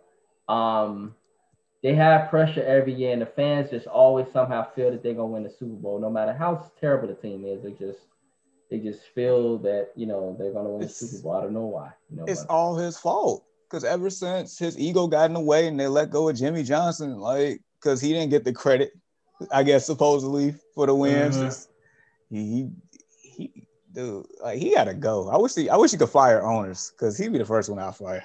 I swear, boy. If I had a franchise y'all that I wouldn't want to play for, that's just scary, and it just seemed to be cursed. Um, yeah, it would be the Dallas Cowboys. And an honorable third y'all would be the choking. Um, well, it's a tie between the Lions and the Falcons. Remember, I told you, man, it was last week. The am I gonna score a touchdown or you gonna score a touchdown? Like the let's find a way to choke bowl between we called the that. Atlanta Falcons. We called it. We called it, man the Atlanta Falcons and the Detroit Lions, they literally was telling each other on the field, "You want to win? No, man, you win. No, man, you win. No, no, I don't want to win. You win. No, no, no, I don't want to. You win. All right, okay. No, no, man, you win. Like this, literally, what was happening between these teams. When Gurley scored that touchdown, and the, and the Lions players was hoping that was a touchdown, they had their arms up. They oh, knew. like, just, they, oh, they they said it was a, they made a meme mm-hmm. off that picture and said that's 20 that's the year 2020 in a nutshell right there. I'm telling you, like literally, the Detroit Lions and Atlanta Falcons, they're just allergic. They're allergic to winning, they're allergic to success. And so yeah, I wouldn't want to play for those teams. Neither one of them. Uh, Detroit, man, they've been miserable since the beginning of time. Well, you talking about a franchise they're just not used to winning. They're just you know, they're just not used to it, bro. They're not. You know what? I, will give the the edge to the scarier team as the Lions because at least with the Falcons, uh, I like the owner Arthur Blank because he actually checked up on on Vick when he was in jail. Mm-hmm. So I give them that. Right, and then on top of that, it is Atlanta. Atlanta's fun, and the yeah. food's really good. It is. I I love Atlanta, so you know, yeah, the cities kind of play a role here. I won't want to be stuck in Detroit. Ugh. Boy, no. talking about a little born born city, Detroit. And I'm sorry if I'm the, offending the Wayne Garys of the world, like Detroit people, but oh, I just wouldn't want to live there. No, um, I'm with you. Ain't no way. Right. Yeah. So, um, yeah, uh, scary. Um, all right, man. Uh, you don't have to answer this question, but you can if you want to. Just curious, what's scarier, man? an uptick in coronavirus cases or Donald Trump winning another four years in office? What is scarier than that? Like, uh, oh man, you talking about scary? Another four years of orange face, or these uh, upticks in coronavirus cases? I'm, uh, orange face says is uh, the kung flu. I'm, I'm, I'm just just just to keep it simple and and and, and I guess I'm, I'm, gonna just pick coronavirus because that there can can can kill you on spot. Right. And then there's no real answer here due to lack of leadership. So so I, right. I'm gonna just leave it at that. Man, I'm telling you, like um coronavirus cases is scary, but I, I gotta say, man, another four years of orange face. Um, I agree with you, Darren. Uh, another four years of orange face is just, oh man, be. It's already been a rough and a scary 2020. Um, 2024 of that person, oh man, that's scary. And so I'm, I'm, you know, encouraging everybody get out there and vote. Um, you know, it's very imperative that we get out there and not just complain about the candidates, but you know, you got to take the lesser two two evils. So get out there and make your voice be heard, please. Yeah, it's both terrible. Right. I mean, you know. both both is the right answer in my eyes. So. Right. So you you, you got you got to do something here, man. You gotta you gotta get out there somehow, some way, and, and, and make make your voice be heard. So, yes, it's Halloween. Um, but get y'all duffs out there, and before you do your trick or treating, um, those polls are open now. Get out there, get out there early, Um, because um, the longer you wait and the day longer the day uh, rains on, the more people will be standing in line. So just get hey, out the way. Really quick, I heard. Uh, I heard. Uh, who's that? The isn't like the governor of Illinois shutting down the state on Monday so that no way uh, nobody can vote early or something like that. Uh, there is a shutdown coming. Um, and I believe, yeah, it either started, I think it started yesterday, bro. But as far as the voting, I think folks can still vote. Okay. That's that's one of the exceptions, but restaurants, certain things like that. Uh, my gym is even uh, talking about shutting down in the coming weeks, Jeez. and that sucks because that means I gotta do living room workouts again. I, I just hope that doesn't happen, but it's looking like that's what it's coming to. Yep, because these cases are booming. They are skyrocketing. And we're looking to be at 300,000 deaths, sadly.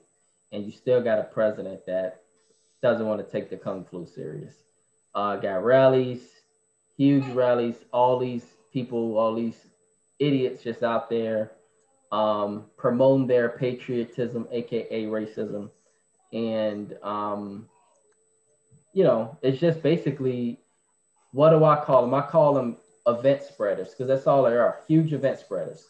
People just going out there getting the Kung flu and, you know, saying, hey, you know, I, I tell you what, man, I just, I don't want to even find out what it's like. So, yeah, I don't Fair even want to find out what it's like. So, keep it away from me. Like, and I'll do my best to keep my mask on at all times and wash my hands and do whatever else I got to do.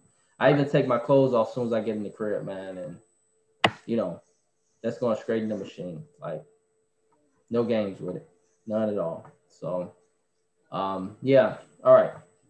So, with that, man, um, we uh, have now uh, talked about our scariness and these scary, scary questions. Um, but let's get into some um, craziness now. Um, but it is scary because the Bears can be scary at times, their offense. Um, some folks out there saying um, that if Nick Foles get out there on Sunday and he stinks up the joint, then we should go ahead and put Trubisky out there for mobility purposes and other purposes. So, um, and this will be obviously against the New Orleans Saints. So, um, and right now they're playing like the New Orleans Saints because they ain't doing nothing without Michael Thomas. They ain't doing much without. They ain't doing much without this man. And so, it, it, is this like an overreaction, Jamar, to state if Foles get out there and he's slowing his team down and messing us up? Like, yes, we can blame the offensive line, but I feel like even with Trubisky, he can break through those issues somehow, some way. I just feel like against certain teams, certain quarterbacks between these two are better matched against certain teams. And so, is this an overreaction to state that if he's out there thinking out the joint to put in Trubisky? I I believe so. I believe it is overreaction. Um, let's just look at it like it is. When Trubisky was playing, uh, compared to the teams that Nick Foles was playing, Nick Foles actually went against tougher pass defenses, um, and has been for the most part been okay as far as his quarterback play. Now, last game, I mean, it was. I, honestly, I feel like it was more so he was under pressure more times than not, making in air throws. If he if he had a, a couple more seconds uh, with the throw to Darnell Mooney, I mean, that would have been a 94 yard touchdown. We would have mm-hmm. would have been saying something different right now. Um, but then again, I mean, you had to triple team Aaron Donald.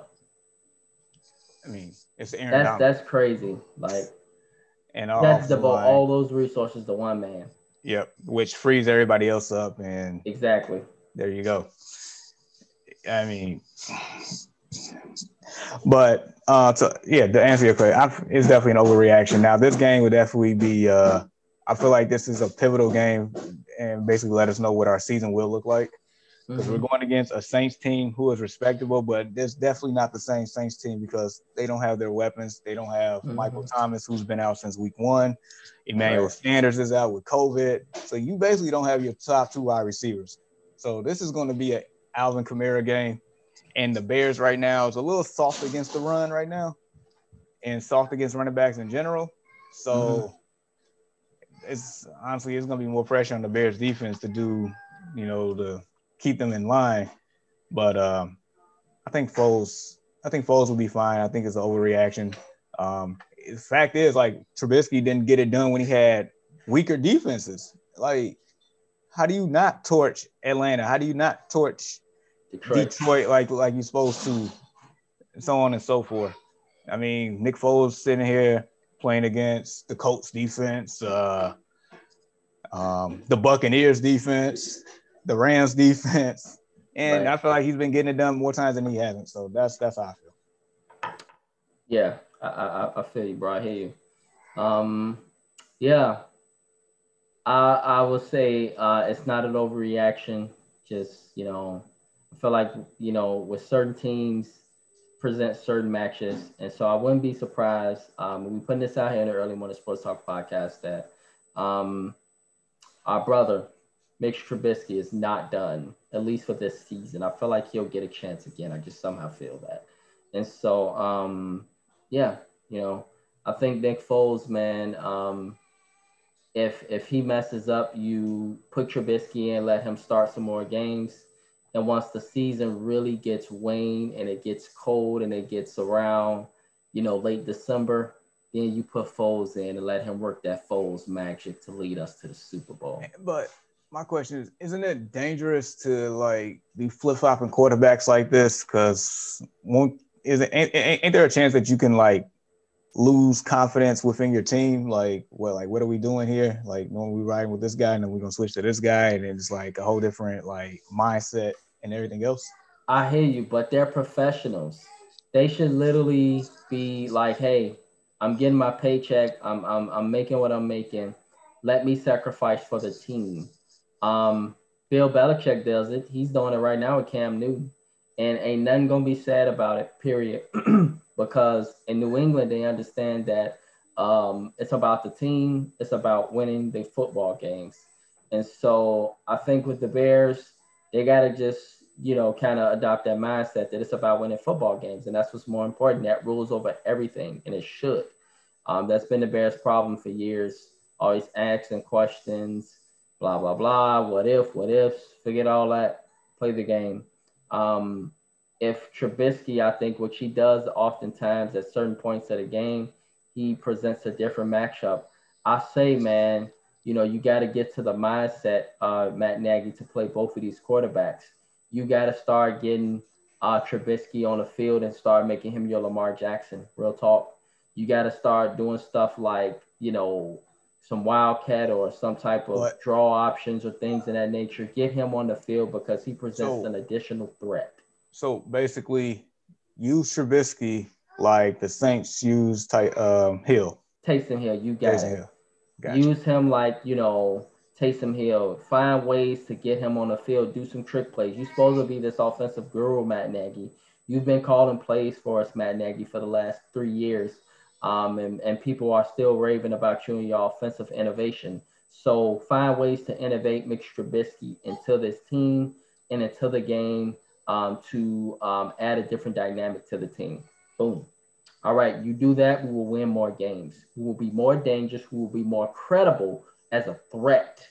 Um, and, and, and we won't just be one dimensional. Um, we need to find different ways to do different things because Montgomery ain't the answer. I don't like him as running back, and I never liked him. I don't know why they ever got rid of Justin Howard for him. Um, he doesn't even he doesn't do nothing on the field for me. I'm sorry. So you got to find ways to run the ball differently um, other than this Montgomery kid. We miss Tarik Cohen so much. Um, we really do. And so, you know, um, yeah, we just putting that out there here on the podcast. there's different ways you can win a game, and your running option, your best option is you got to get Trubisky on that field. Period. All right. So with that being said, man, we are talking about football. So let's now, bro, let's get into our week eight picks. Uh, you ready to get into them? Hey, let's go. All right, let's do it. So pull that up. All right. And get up out of this and go back in there. All right, got the week eight picked up. All right, so all right, Jamar. So we got a good slate of games tomorrow. Um, starting with a good rivalry uh, between the Vikings and Packers. Um, it's a rivalry game. Um, it's a rivalry game. I'm gonna leave it at that. But I'm gonna start off with you. Um, Vikings and Packers. Who you got? Man, my my bias heart says Vikings better go get it done, but no. Um, well, if the Vikings defense ever come together, I would say them. But I have to be the Packers, even without Aaron Jones. I feel like Davante Adams gonna have another big game. Mm. Mm. Yeah. yeah. man. Um, the the Packers they seem to own the NFC North. Um, the the toughest thing they have a hard time with, really, whether people know it or not, is the Lions. Um, the Lions give the Packers a real run for their money um, every time they play them. Um, but tomorrow, so last week I, I picked an upset. I like this in an upset tomorrow. Um, yes, I like the Minnesota Vikings to go in and go in and shock the Vikings. I mean, going to shock the Packers. And the reason why I like them is because the Vikings are not as bad as people think they are we got to really stop disrespecting this team and act like they wasn't a playoff team for the last four five years. Um, this team is a good team. I know that defense stinks, but I just like um, Kirk Cousins to come out with some magic tomorrow. He he realized this is a big game, and I think he'll get up for this game. I really do against Aaron Rodgers, against Green Bay, realizing that he believes that they're still a good football team. So I like the Vikings in a, a epic upset tomorrow. Um, yeah. All right. I, I would hope so with his contract situation. anyway. All right. Titans and Bengals. Who you got uh, between the Titans and Bengals? Um, I'm taking the scariest offensive player in the NFL today. Gotcha. I'm gonna agree with you. I like the Titans. Um, Bengals are at home, but I like the Titans to be the Titans. Um, Jets and Chiefs. Um, how long will you take to uh, answer this question? Uh, Jay Eat. No, I'm playing. Uh, yeah. Okay. yeah. Um, I'm gonna agree with you. Um, there's uh, no reason for me to believe that the Chiefs will lose this game. Um, and I'm very interested, however, um, and I'm pretty game. sure. Yeah, and I'm, uh, you know, but I'm very interested, like most people are, and I'm sure you and Deshaun are with the fantasy. Yes. Um, I'm interested to see how Le'Veon Bell comes. Um, I, am I'm pretty sure some people got him, um, you know, as a fantasy pick tomorrow and Edwards, uh, Clyde, Clyde Edwards Helaire, because um, this is the Jets and you are at home. Yep. So um, this could be a great game to rack up some points. Absolutely. Well, yes. looking forward to it. Right. Uh, yeah. Colts and Lions. Um, I'll start this one off. I yep. like the Colts um, and it's not because we went to Purdue, but it's because the Colts have a great defense. I think defense travels well. Um, you know, Detroit's once again they find ways to lose games, but I mean Detroit, man, they're not as bad as a football team as people think. Um, this will be a really good win for them, Jamar, if they were to win tomorrow. This would be a really good win, and they are at home. Um, right. But there's no crowds really, so I don't know if that helps much. So um, yeah, but I got to go with the Colts, man. I think defense travels well. Yeah. So I'm gonna actually pick the upset here, taking okay. the Lions. Um, hmm. I think the Lions defense is, may actually get after Philip Rivers. Um, I call certain quarterbacks that's that's normally um, uh, pocket passers. I, I, call them happy feet. to where if the defenders right. get them out, get them moving, they be like the little penguins from that movie start dancing around. and they not themselves. And Philip exactly. Rivers still up there with turnovers. I think the Lions feel like, you know, they got some confidence off of how they won last week because that, dude, that's a big blow for the Falcons to lose like that. That's demoralizing. Even though they came back and won, but still, that's a big motivator for the Lions. Um, I'm, I'm taking Detroit and upset here.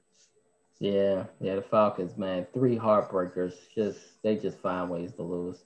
They could easily be on their way to being a, a wild card team if they learn how to win games. So sad. Um, Steelers and Ravens, man. Whew. Um, this this this is some people got this as the best rivalry in the NFL or the, the greatest rivalry. I don't know if it's the greatest. I think the greatest is the Bears and Packers. But as of today, um, yeah, it's them Steelers and Ravens are the most entertaining. These are hard nosed football games. They don't like each other. It's a hard hitting game. Um, guys are usually sore for sure. Um, so whoever play these teams next week will be happy because they're going to literally be bruising each other come tomorrow. Um, Steelers and Ravens, man. Um, Deshaun, I know you're a Steelers fan, uh, but I have to take the Ravens at home. Um, I think, you know, Lamar Jackson will have a big game tomorrow. He will run, go crazy tomorrow. He realized this is a big game. He realizes that the Steelers are coming in and they're trying to get this first round bye. They are coming in focused. They are not playing any games. Um, they are hungry for a championship again in Pittsburgh. Um, they're starting to smell it, especially as they continue to win. Um, they're a really good football team, the Steelers. But I, I, I've been saying to people, I think this Ravens team will come around later on in the year and it will be dangerous come January, very dangerous. And so um, I like the Ravens at home to send a statement of what's to come in January. Gotcha. Um, I am taking the Steelers, and the reason and the reason why. Um, this is the first time that Lamar Jackson is going to see a Ben Roethlisberger led Steelers team, mm-hmm. and so um, I feel like the Steelers definitely has like a chip on their shoulder as far as this matchup is concerned. They know that the Ravens owned the division last year. Big Ben mm-hmm. and company, Mike Tomlin's coming uh, this is definitely a statement game, honestly, for either team that wins, because that's just you know gonna let them know where the bar is at and where the next team got to do to reach the next bar. So right, right. So defense travels. This is gonna be a hard nosed game, like you said. I got the Steelers in, in a field goal. It, it's it's. I feel like it's gonna come down to three points or less. That's how I feel. You may feel the same way. Well, yeah, man. Uh, Darren Bowden, um, he's batting on the Steelers. I'm sure Deshaun's batting on the Steelers. So um, you got a definitely a good amount of folks out there that's betting on the Steelers. Um, but I think y'all will uh, begin to be awakened by the Ravens tomorrow. Mark my word. So, we'll all right, the Rams and the Dolphins. This is a good football game, Jamar. It is. This is a good. This is a good football game. Um, a lot of people are sleeping on this Dolphins team. They are really sleeping for real. Um, and so um, the Rams, however, you know, they got Super Bowl aspirations after the Dodgers and uh, Lakers. Um, but I like the Dolphins tomorrow at home. Um, this is Tua Tagovailoa's first NFL start. You know what? No, no, that just answered my question. that just answered my question because I had to think about Aaron Donald and how hungry he's going to be to come after this midget of Tua Tagovailoa um, who has an arm. He has a phenomenal arm, but he has Aaron Donald Ooh. on the other side and Dante Fowler and a bunch of other dogs that's going to be coming hungry for him. He has Jalen Ramsey, who is going to be in Canton one day, waiting on that ball to be thrown the wrong way. Um, the Dolphins are a good football team, and they're not as bad as people think. Dolphins could pull us off, but I think the Rams and their veteran tendencies, um, their greatness on the defensive end with Aaron Donalds of the world and Jalen Ramsey's. Those two guys can impact an entire game, as you know, Jamar. Um, I got to take the Rams. Yeah, I'm siding with you. If if this was a Ryan Fitzpatrick led Dolphins team, I, I might have took the Dolphins, but this is Tua's first game against mm-hmm. Aaron Donald. I was telling my coworker yesterday, man, I hope uh, Aaron Donald don't break his hip again. Like, Cause uh, yeah, that is a lot of weight that's gonna be because he gonna get him tomorrow. He gonna get him.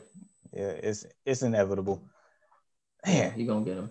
Yeah, I, it's like I have to go with the Rams by default on this one, but I, but this game, I feel like it still could be competitive here. I, I really do because Tua is mm-hmm. that special. Mm-hmm, mm-hmm, mm-hmm. So yeah, I got the. Rams. And Matt Flores is, is a great coach, man. He's that special as a coach too, and so yeah, um, that'll be a good one. Uh, Patriots and Bills. Um, I'm gonna hit us off with this one. Um, I actually like the Patriots to bounce back at home. I noticed you've been um, you've been claiming Bills Mafia, um, but this team for somehow, some way, they're becoming like I don't know, bro. They they just they've been losing, and they're on a losing streak right now. And you know, I know they've played some tough teams, but um, you know, with obviously the, you know, the Chiefs and the Titans, they played some tough teams, and this could be a very good bounce back win for them. Um, but I like the Patriots to somehow, some way I, I just don't want to give up on the Patriots, boy. But then again, it would just make total sense to why any football savant will just not fall for the okey doke and go with the Bills. So uh, go ahead, give me your pick. I know who you're going with. Like honestly, I was into the eleventh hour just now. I was siding with you with the Patriots. Uh, I, I wanted to pick the Patriots, then I remembered like Cam has nobody to throw the ball to. There's no N'Keal Harry. He doesn't. Julian Edelman's out. Yep. Like, like who do you have? Like, setting my guy up for failure again. Even Gilmore's uh, talking about getting traded. You know what? I'm gonna change my pick. Everything's pointing towards the Bills. It is, and I was ready to pick the Patriots just because I'm like, I know Bill Belichick's gonna come out here and do it, but it's like you can only do so much coaching and scheming. You players got to actually go out there and play guys got to actually catch the ball. True. I think maybe Jamar, we're starting to see the beginning of the end of this great ride of the Patriots. Maybe it's really unfolding before our eyes. Like, bro, like you you gotta like Bill, like like Bill's been the GM. He's like he he knows how to get like trouble guys to come in and be productive or whatnot. And he always had like an ace up his sleeve. But where's your ace right now? I, I need to see your ace, your ace of spade right now. Otherwise, right you gonna finish as a third as the third best team in the division. Yep. That's what's gonna happen. Um, so with that being said, Bills Mafia. Yeah, yeah, yeah, yeah. Jamar knows the stuff, world. Yeah, I, I, I gotta go with you now that I think about it. I, I gotta go with the Bills. I wanted to pick Cam, but it's like, ooh, yeah. Like, what are we doing? Right. There's, there's no, yeah. All right, another good one, man. Another good one. Um, ooh. And Darren Bowden, great point. Great point. You hear what this brother just said, man? I he just said saw. Tom saw it as well and got out. Hmm. That's true. Maybe he saw something that the world didn't see, and that's why he got out. I mean, he experienced some of it last year. Like he had right. nobody to throw to. They couldn't get open. Nobody could get mm-hmm. open, and they weren't gonna do anything about it. So yeah, he he did the right thing. Man, that's facts. That's real. Yeah, that's a really good point, man. Um, yeah, really good point. Uh, Raiders and Browns. I think this is another good football game. AFC yes. North, man, they got three juggernauts. I feel, and I said I've been saying it for the longest that I like the Browns. Um, I like the Browns, but the Raiders are a good football team. So, um, and they they found a way to squeak out that game last week. Um, Raiders or Browns? Uh, who you got, Jamar? Man, like for for one, I want to say I feel bad for Odell Beckham Jr. That man tore his ACL last week. Baker was balling ever since the injury. I don't know if that's coincidence or not. Um, you know what? I'm going to take the Browns. Reason being, Browns is the number one team in rushing. The Raiders has, I think, a top three worst rush defense in the league if the Browns can actually control the clock and you know keep Baker Mayfield from making mistakes here, uh, you know Kareem Hunt can have a, a, a welcome back day, as in maybe a monster, real monster game. He has potential for that. I'm, I'm taking the Browns to control the clock and beat Gruden here, but this is going to be a good game. Yeah, yeah. Um, I like the Browns at home as well. I've been saying I like this team. I like them for uh, the reason of controlling the clock. Although you don't have OBJ, you still got Jarvis Landry, and that's what you know. That's the great thing about this team is that they have a lot of star power. So if one star goes down, they got others they can rely on. And so um, I think you know Jarvis Landry will have a big game tomorrow. Um, you know, even though he'll be obviously double teamed. Um, and I think he'll just find a way to be great if that makes sense. Um, because he is a great receiver. And so um, I like the Browns at home um, to send a message to the league tomorrow that they are a good football team. And you know who else I think will have a great game? Uh, Myles Garrett. Yeah. Mm-hmm. Myles Garrett come, yeah, looking hungry. I got you. Yep. Um, Chargers and Broncos. Go ahead, go first. Uh, for me, man, I'm gonna go with um, the Broncos at home. Um, and that's an upset because the Chargers are playing really good football work. They have been um, playing really good under this kid, uh, Justin Herbert, and he looks like um, a seasonal vet right now. Chargers, y'all, they can mess around and be challenging some people for a wild card. This sounds crazy, I know, but they have been a pretty good football team. Um, but I like the Broncos. You know what? No, I'm gonna go with the Chargers. I'm making all the reasons to, and I've been doing a lot of little switching picks this morning, but I got to go with the Chargers, man. I like how they playing right now. I really do, Jamar. I like how they playing, and so um, if I had to pick a team, I would actually uh, pick the um, Chargers to uh, continue to play the football. They've been playing good football lately. Yeah, no, I'm I'm siding all the way with you. I'm a believer in Justin Herbert. Um, and it's crazy. Uh, I saw uh, uh, I saw a posting. It was either yesterday or Thursday, to where they said Tua would be the Philip Rivers of this class compared to Justin Herbert, and I can't remember the other rookie quarterback that's starting right now that's actually pretty decent. I, I, I guess basically calling them Big Ben and Eli Manning, as in they will be Super Bowl champions and two will like actually put up some, you know, really good Hall of Fame numbers. Basically, all three of them will be Hall of Famers. Um, mm. But I mean, it may be, but either way. But Justin, I, am up. Dude, he he's the real deal. He rejuvenated this whole offense. It's giving them life. Broncos gonna get ran on. Broncos can't stop this man or this offense. Uh, Chargers looks really good. I'm picking them. Yeah, I got you, man. Um, all right, we side with that one. Uh, the Saints and the Bears. Uh, I will start this one off as well. Um, I actually like the Saints. Um, you know, I'm a Bears fan. I really am. Um, and you know, sorry, bear down, but um, you know, Michael Thomas being out, I think the Saints are used to that by now. Um, they are a little banged up with their receivers. Um, Emmanuel Sanders um, is out as well. But that just goes to show you how bad the Bears offense is.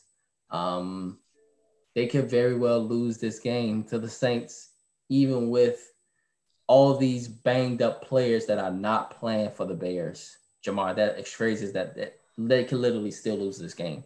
And so um, I just, you know, the Bears can either go and they can send a big message tomorrow, Jamar, and beat the hell out the Saints, or if the Saints keep the game close, y'all, they will beat the Bears.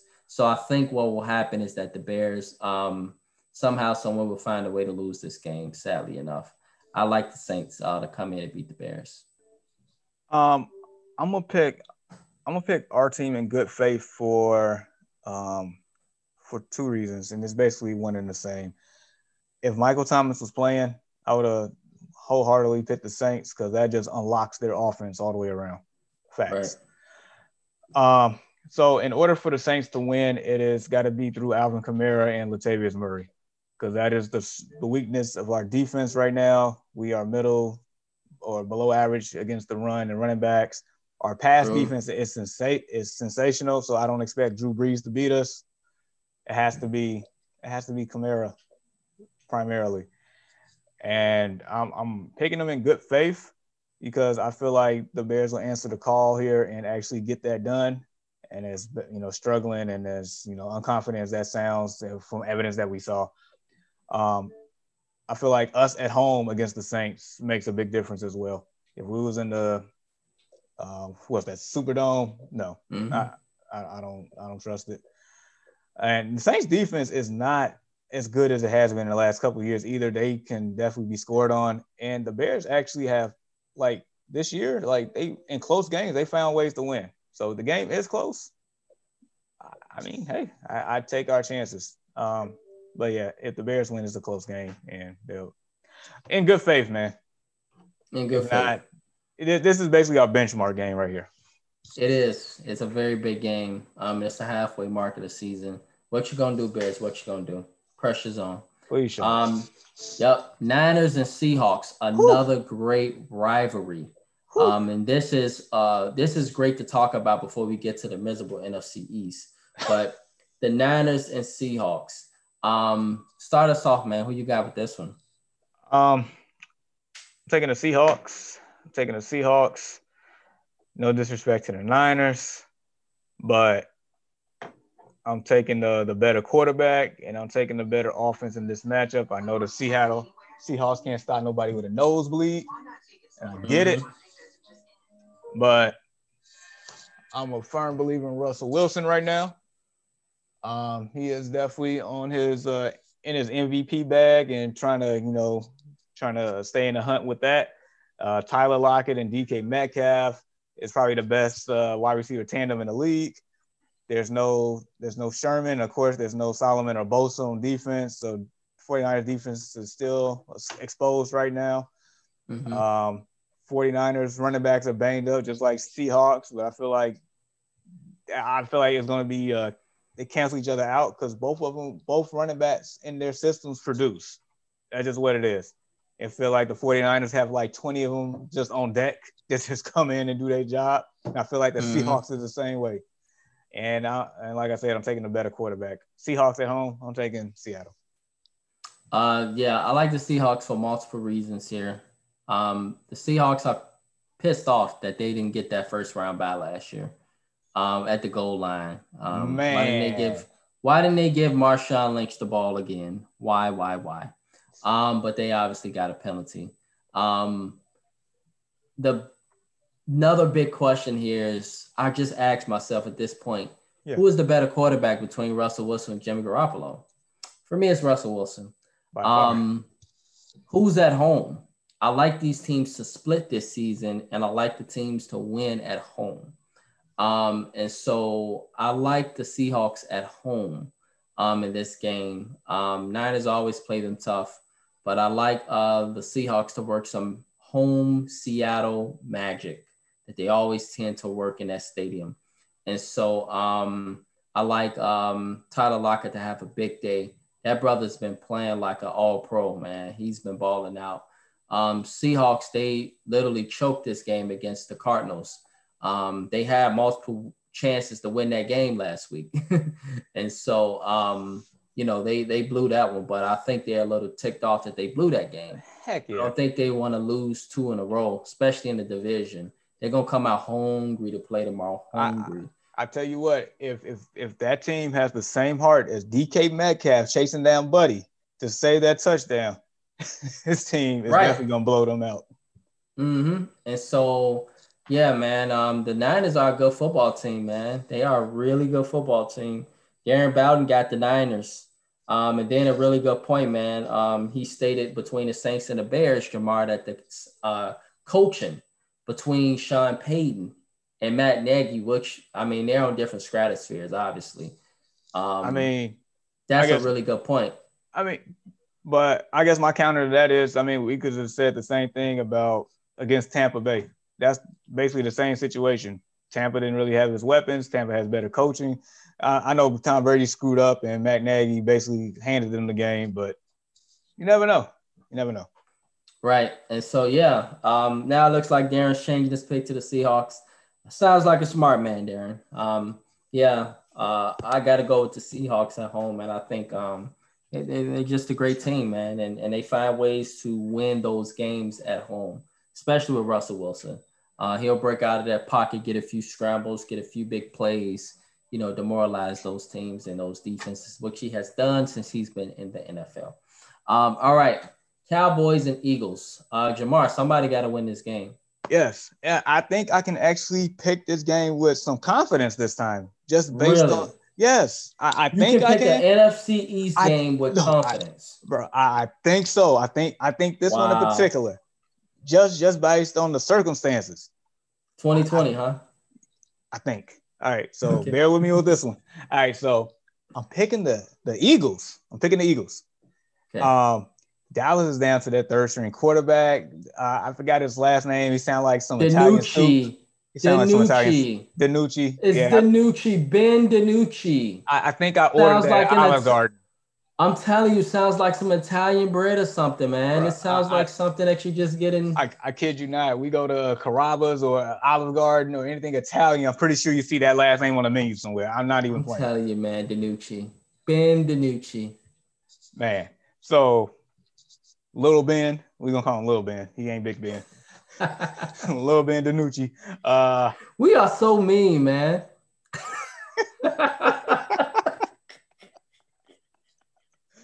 I mean, it oh is what goodness, it is. Man. I mean, when you play in the NFC least, then that's what you come down to. This is what we are. Um, NFC least. That should be the title of the YouTube video. I'll make it. I'll definitely do it afterwards. I got you. NFC um, least.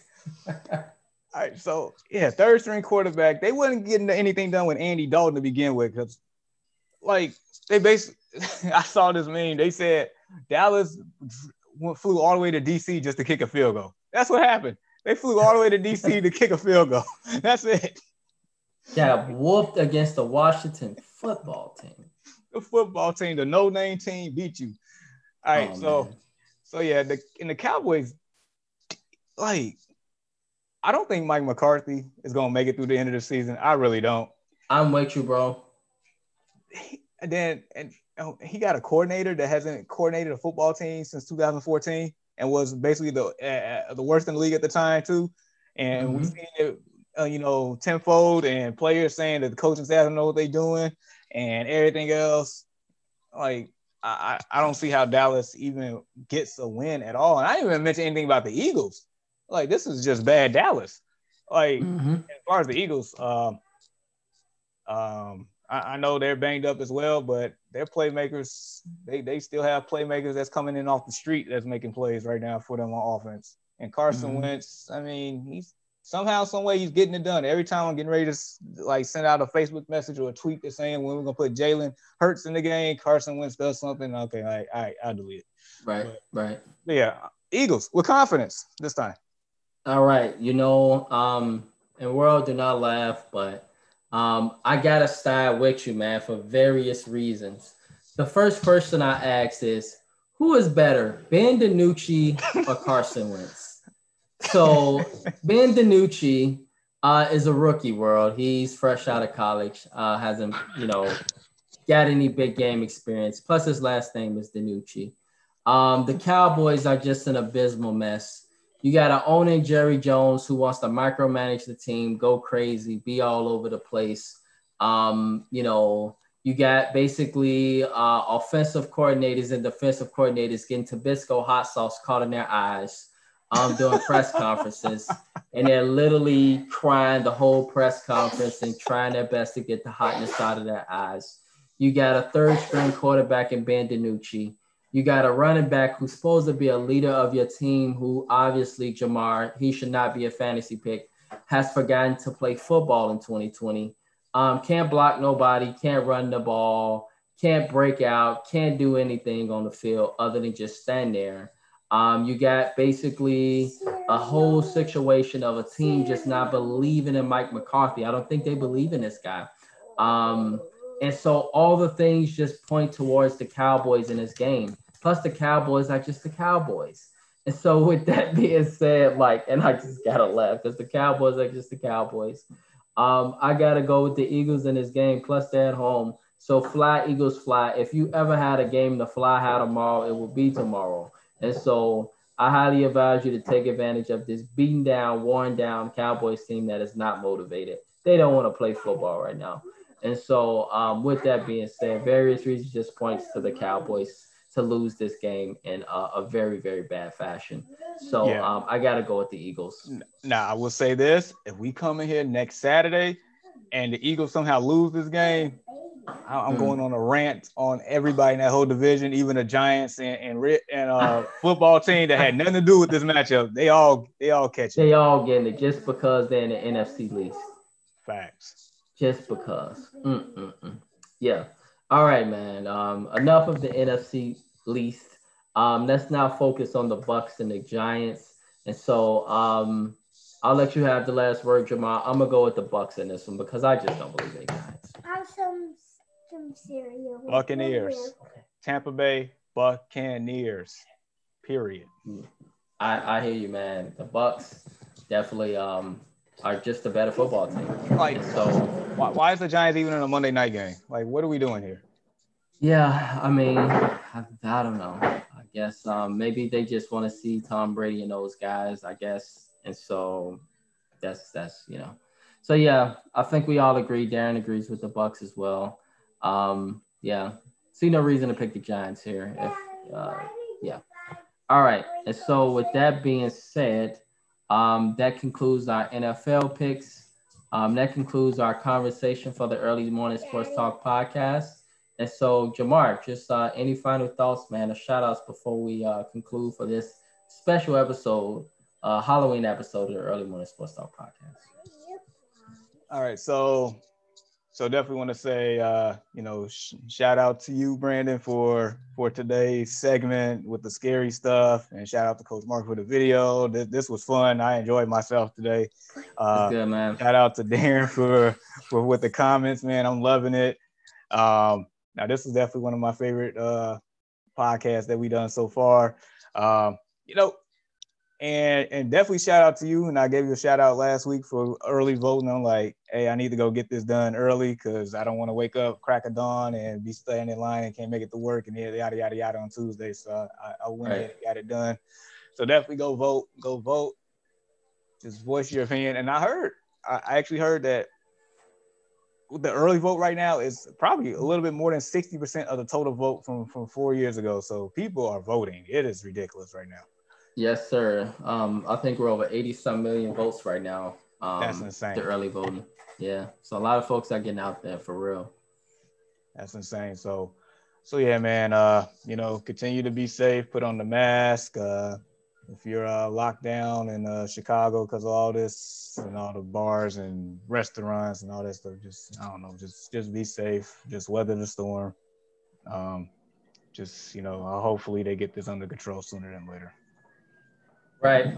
And additionally, man, um, you you raised a great point of, you know, getting out and voting. Um, by this time next week, we can know who our we will possibly know who our next president will be of the United States.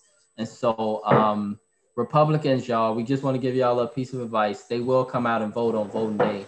Um, and so, um, make sure y'all get out and make y'all voices be heard as well.